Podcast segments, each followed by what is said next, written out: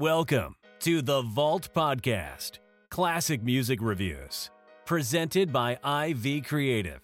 Now, here's your hosts, B. Cox and the crew. Greetings and welcome, ladies and gentlemen, to another edition of the Vault Podcast, Classic Music Reviews. Presented by IV Creative, it's a perspective of the classics from a fresh point of view. We appreciate you for taking your time and lending your ears to our perspective.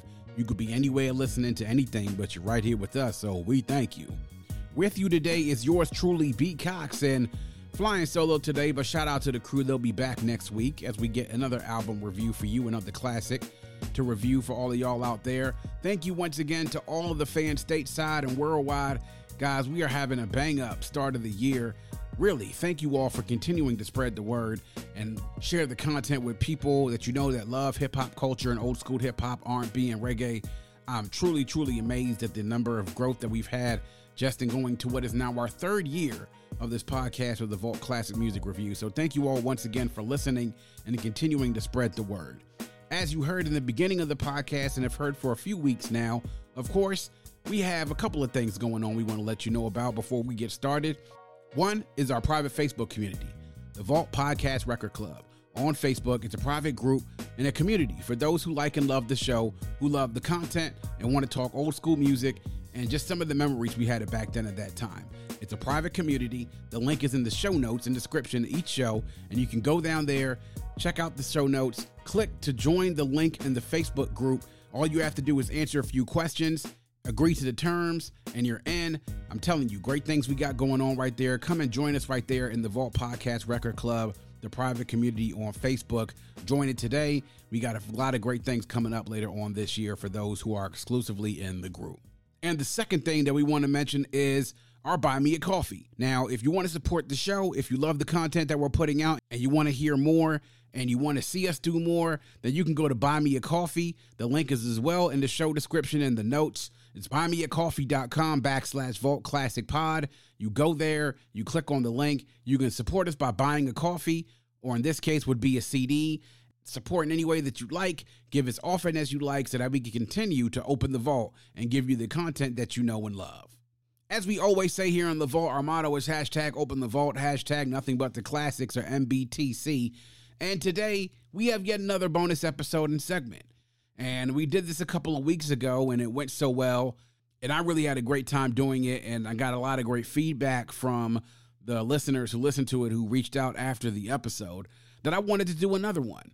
So we did Relics of the Past a couple of weeks ago about Record Release Tuesdays. And it really was something that harkened back to my early days as a hip hop fan when I first started buying music and when I got excited about going out to get music, especially for the first time with my own money.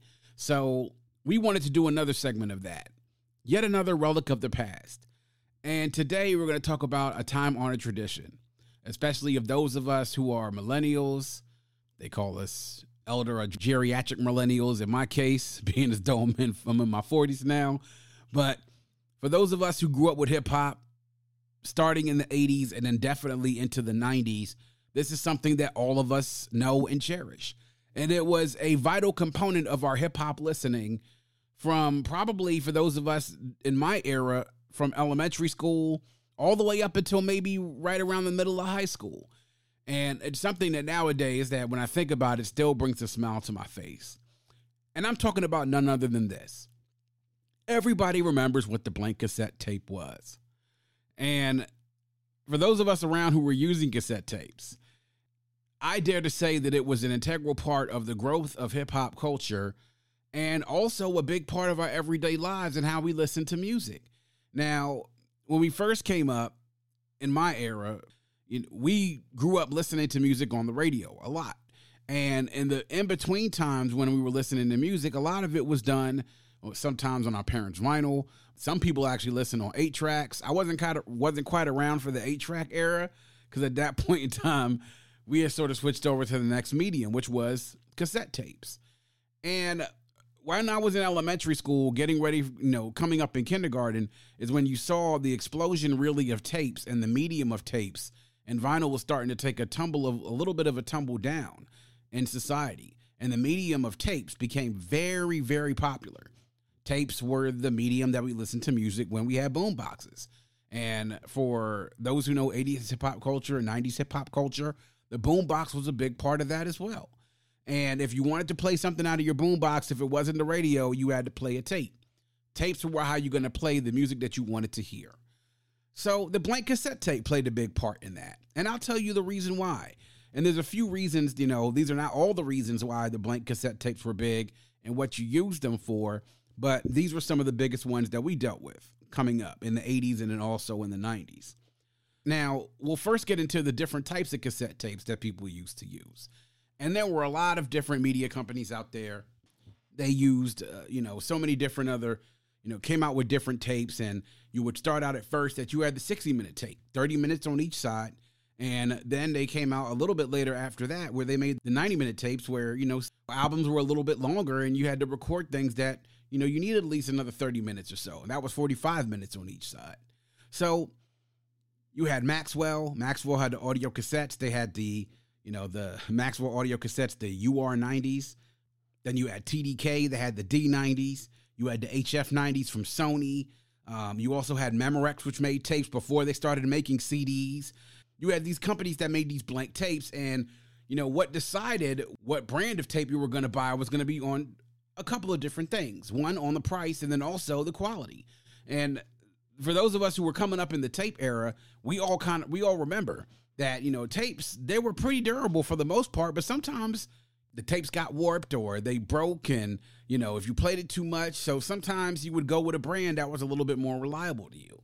Now for me personally i didn't discriminate upon the blank tapes that i bought. I mean i was named mostly a maxell and a tdk kid but i remember having a few sony tapes because that's what my dad used to buy. So you know, the blank cassette tapes were important. You wanted to make sure that you had a good product and that your tape didn't break or didn't get warped or the tape got eaten up by a boombox or a cassette player or later on what we had was a Walkman. So you wanted to make sure that you had a good quality cassette tapes. But the things that we use these black blank cassette tapes on. Well, first, the one thing that you used to do, what a lot of us did, is before we went out and actually bought radio singles, if we were like, you know, back then when you didn't really have any money, like was in elementary school, I kind of depended on my parents or my older sisters to buy me things before I actually had my own money to go buy things. Then you would go out and record songs from the radio. and as wild as that seems now, especially in this streaming era, because we can pretty much call on demand any song that we want to hear for the most part on your choice of streaming service, whether it's Spotify or Apple or Tidal, you can just go and pull it up. And with us, though, you kind of had to wait to hear your song on the radio if you weren't buying music. And if you wanted to hear it and it wasn't coming on all the time on the radio, well, you had to go and record it. Now, what this required was a certain bit of coordination and also skill and reflexes. because sometimes you hear a song on the radio and the DJ would announce the song before it was coming on. But if they were going sort of back to back songs and there was maybe a short break for a promo spot where they announced the name of the station, then you would only have a split second only to be able to get up and start recording the song from the radio. So sometimes you would have a situation where the song would start, you would recognize it, and then you'd have to run to the tape deck and go press play and record to make sure you caught it. And sometimes you would get it where you would hear things and you would play it back after you recorded it, and you would probably be missing the first maybe two, three, four, maybe even five seconds, maybe even longer than that, depending on how far you had to go to the tape deck to actually go press play and record to record your favorite song. So we started doing that and recording our favorite songs from the radio. Now, as a result of this, we started using these tapes and it sort of created the first kind of mixtapes that we created. And not really talking about the ones that were professionally done. Everybody's neighborhood and everybody's hood and block sort of had somebody that would be a DJ that would, you know, professionally use the records and cut the records and would make a mixtape that would sound clean and professional and everything else. Well, most of us weren't DJs, and most of us didn't have vinyl that we could cut and scratch and be able to transition. You know, we were very unskilled in that respect. So what we kind of had to do is you know, you had to record something, and then when you knew that that song was getting ready to end, and the next song you didn't really want to record, maybe you would, maybe you wouldn't. There would sort of be an abrupt stop to a lot of these. Sometimes you would leave a little bit of blank space in between, and you know, sometimes you just, you know, let it ride. what you would get was you would have a mixtape of all these different songs that we were recording from the radio. And sometimes they would run songs back to back to back to back to back with no cohesion, no smooth transitions, but you just wanted to be able to capture the song from the radio so that you could recall it and play it again without having to wait for it to come on the radio. Because I mean, let's be real. People used to call and request songs on the radio, but I mean, I didn't know, really know anyone personally who was calling in on the radio to request a song. At least not at that age, I wasn't. So you would have these mixtapes that we would create, and you would have this a song, a row of songs on the radio. And what happens is you would have these tapes, and as you accumulate these blank tapes in the packs, that would usually come you know, three, sometimes maybe even five in a pack. The later ones, they had the, you know, the bigger value packs that came with like 10 in the pack. Then you would see these tapes starting to accumulate. And what you would sit there and label them when you would get the labels to peel to put on the tapes, and you would write on them, and then you would sort of like write a year maybe, or sometimes even a date on them. And so that's what you would use the blank cassette tapes for to create mixtapes. Now to take it to a little bit of a different direction, what we use blank cassette tapes for, and this really called back to an early medium of me really exploring to be an artist when I was rapping and also producing. That in my very early age when I was in high school, I had a partner of mine, my boy Ideal. You know, shout out to Dill, my man from high school. We're still friends to this day.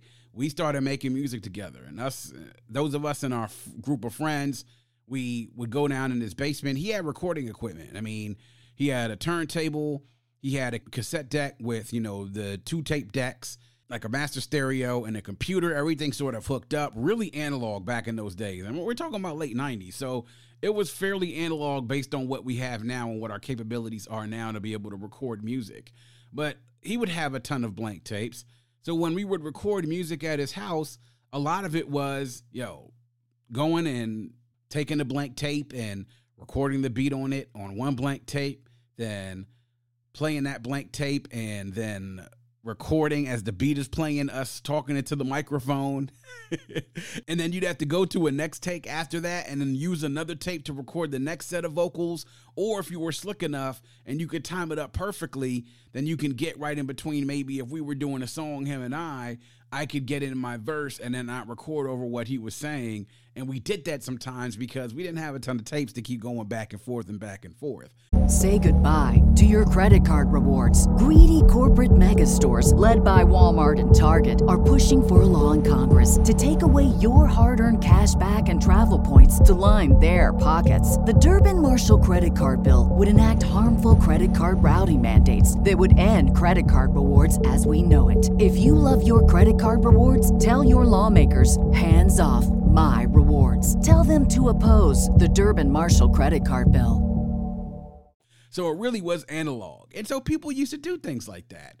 Also, back in those days, if you were like, you know, starting to dabble in music and do music around, you know, whether it was the folks in the neighborhood or you truly were trying to make a name for yourself and go out there to do shows and, and really become like an act, as they would say, then you would have your tapes and you would, you know, record those tapes. You would have a tape of songs. The audio quality, obviously, if you weren't doing them in a professional studio, would not be the best, but you give them to people in your hood. That's what we used to do. We used to make tapes and have like, you know, four or five songs on a tape and would go around and just give copies to people. Now, mind you, four or five songs is not a lot of time on a tape. So you literally have like the 60 minute, 90 minute tape. And we used to give these tapes away for like four or five songs, you know? So it's just wild thinking back on those days. But those tapes were a lifeline for us to be able to start making music.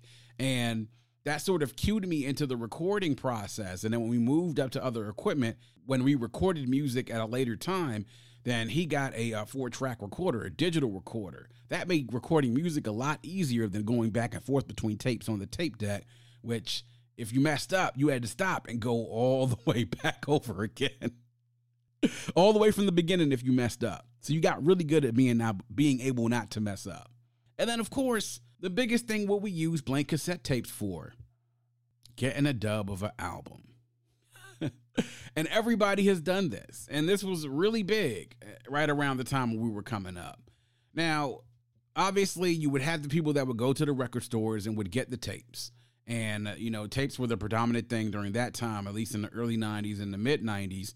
And people were getting CDs, but probably not in a large number until maybe the mid 90s into the late 90s Like CDs as a medium were starting to come around, you know, 80s, maybe early 90s, but tapes were still predominant around that time. And you would have somebody that would go out there and get a tape and, you know, they would play that tape in their Walkman. And sometimes you'd want to be able to have that album too. Well, for a lot of us, you know, we either didn't have the money to be able to go get them or our parents weren't going to take us to go get those albums. So the next best thing that you could do was to be able to go get a blank tape of your, your own and if it was your homeboy or somebody at school you were cool with, then it would be like, hey, this tape is dope, it's slamming, you know, like this is, you know, in our in DC we said the tape crank. And it'd be like, hey man, let me get a dub of that junk. I'll give you a blank tape after lunch. and that's what it was.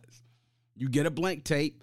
And for the most part, it was sort of like, you know, trade for trade. I mean, back then, the tapes were the currency. That's what we had the blank tape was something in order to be able to get something that we wanted. Now, if you did something like this and got a dub from somebody of a tape that you wanted, then it was to be expected that eventually, if you had something that that person wanted, then you would give them a dub back in return of something that you had that they wanted to listen to. That's really how we did trade for trade back then. We weren't really exchanging tape for money or anything like that, at least not in the early days. And that was critical because for a lot of the music listening that I did on my own, outside of anything that my sisters were listening to, or my older cousins, or my dad, or my mom listening to vinyl, a lot of it was on these dubbed cassette tapes of albums, and some of them dubs of singles. So you would sit there and you would see certainly eventually you have like a, a shoebox full of tapes. I remember my first shoebox full of tapes I had accumulated at least by middle school. By the time I got to high school, those shoeboxes became like three shoeboxes. And when you get a shoebox of those tapes, they're always a mess. I mean, they're never really neatly stacked together. You know, you you pretty much improvise with storage the way that you had it. Some people had the tape holders where they can neatly stack the tapes in, like you could, you know, sort of insert them in, like you had the CD towers that they had. You know, you would have the tape towers, and you could stack neatly stack your tapes in there. If you would put them in this shoebox, like yo, it was sometimes you were not neatly putting things back. And then that creates a problem when you go in that shoebox to try to find a cassette that you're looking for of something that you want to play. So it became a bit cumbersome, but nonetheless, though, you accumulated a lot of music that way. Now, personally, even going back to us in the DC area, you know, with us, go go tapes were the thing. So, you know, bands would put out tapes, you know, they called them PA tapes. And eventually we had a store called PA Palace that put out go go tapes that would sell the go go tapes that the bands would put out, where they would record the shows, various shows around the venues around DC, around the area, and basically you would identify the tapes by the name of the band and then the date afterwards. So for me, the big bands when I were coming up, obviously were bands like Rare Essence, Junkyard Band, Backyard Band, Pure Elegance, Northeast Groovers or NEG, EU with Sugar Bear. I mean, uh, so many different bands that were out there during that time. But if you were going and looking for a tape, you would go to PA Palace. And PA Palace, you would look at these tapes and they would have like these, you know, special markings on them and special covers on the tape that where it would say, you know, the name of the band, the date, and then also the venue where they played at. So, for instance, if I was going to PA Palace and we had a couple of stores, you know, Prince George's Plaza, also Capitol Plaza here in Prince George's County where I lived at, you would go and look for something like, hey, I'm looking for a backyard band. 7397. I mean, it was recorded on July 3rd, 1997 at the Met. Or you would be like, hey, I'm looking for that Junkyard Band 33196 recorded at the Ibex. And you would see all these tapes there, and you would cop a certain amount of tapes if you had money to go cop tapes. And everyone at every school in Prince George's County, in DC, wherever you were, had that one person or two people in the school that had an endless amount of PA tapes. And sometimes they got them from PA Palace, and sometimes they got them from elsewhere. Well, that was a big thing back then, too. It's going to get dubs of go go tapes. And that sometimes would have to come for an exchange of not just a tape for tape, but then even sometimes because go-go tapes were probably more of a rare find back then in DC, you had to go to PA Palace or you had to get a dub from somebody. Then it meant that you also had to probably give a few bucks up, and sometimes it would be a small amount of change. It might be five dollars, might be you know whatever you can scrounge up, two to five dollars. You know, sometimes with the really good tapes later on, if you got a dub of a tape from somebody, maybe you were paying like ten dollars. I'm not saying whether that was right or wrong, but that's just the way that things happened back then. So you would have another com- accumulation of tapes. So mixed in with my hip hop tapes also were some go go tapes. Now, with Go Go, eh, it was a little bit easier for my parents to understand because they really weren't understanding what was being said on some of the tapes sometimes. But I also had to be very careful what I played out loud, just like on my hip hop and rap tapes. So, yeah, that's what we did. And getting a dub was uh, important as a hip hop fan because that would sort of mirror what we did later on in life. Now, the tapes would then go on and move to CDs, and you know, we'll have another episode we talk about CDs, but that was a big thing. But then another thing that happened as well was the peer to peer file sharing, things that started primarily with some networks that started online, but really became popular with the advent of Napster near the end of the 20th century. And then by the time you got into the 21st century, when I was in college, well, file sharing became a really big thing. And then, you know, you talk about what Kazaa and LimeWire and SongSpy and Audio Galaxy and eventually, you know, those type of, you know, file sharing clients that eventually we know are now pretty much most of them dead and gone and, you know, it's sort of a thing of the past now. Well, at least uh, at least on the surface of the internet it's a thing of the past. But really when you think about it, man, those cassette tapes were really the beginning of what was peer-to-peer file sharing cuz that's what you were doing you were taking music and recording it for somebody else and giving them something which you had. Very, very similar to the process of doing what we did in Kazaa and SongSpy and Audio Galaxy and LimeWire. We really just did it analog. And to me, I think there was almost an appreciation that you had when somebody gave you a dub because, you know, in, in the early days, you would have to record a tape and let it play all the way through. But then uh, eventually later on, we had the speed dub where it would allow you to record in half the amount of time. But still, it was an effort for somebody to go through and record and dub a tape for you because that meant they'd take some time out to be able to do that for you.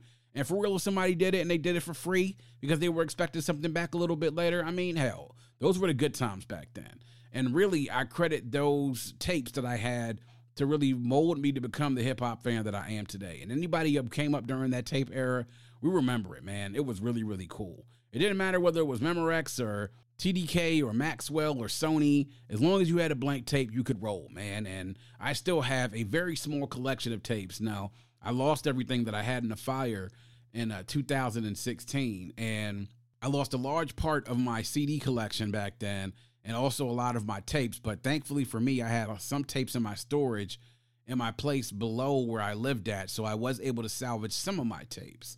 So I'm thankful that I still have them. I have something to play them on, but I haven't played them in a while. I think I'm kind of scared to pull them out at this point because I don't want those tapes to break. So I know that if I can listen to that music, man, but sometime it was something about just being able to press play on that Walkman or that boombox or whatever it was you were playing it out of, man, to hear that sound that you got from that tape. It was just awesome. And so those of us who came up during the tape era, we know it's a relic of the past, but hey, Vinyl made a comeback. Who knows? Will tapes make a comeback too? Hmm, you never know. Some people think that vinyl wasn't going to be able to make a comeback, and now it's made quite the strong comeback and is still on the way back. So maybe we'll see tapes make a comeback too. I don't know. The streaming era has made things very easy to listen to, but it's fun to reminisce about. So, the blank cassette tape era, y'all. you had to be there to sort of experience it. And that is another relic of the past. And of course, that is another bonus edition of The Vault. Please make sure you check us out on our host on Red Circle. You can also visit us at vaultclassicpod.com. That's vaultclassicpod.com. You can go there listen to all of our episodes, write a review, rate the show on the website. You can also leave a voicemail. Also, you can go there and donate to our Buy Me a Coffee and also check out the rest of the website. You can also reach our private Facebook community by clicking on the links, and it will take you there to the private Facebook community where you can join the Vault Podcast Record Club and go in there and interact with us to see about all the things that we're talking about.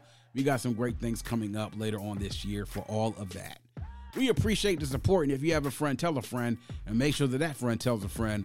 Always remember to keep your headphones on and your music loud, but not too loud. And as we close, we'd like to remind everyone to dream big, because dreams are the basis for creation. Always create, motivate, and elevate, because you are never destined or created to stay stationary in this life. And on that note, we say peace. Thank you for listening and coming into The Vault. Please subscribe and visit us at vaultclassicpod.com. That's vaultclassicpod.com.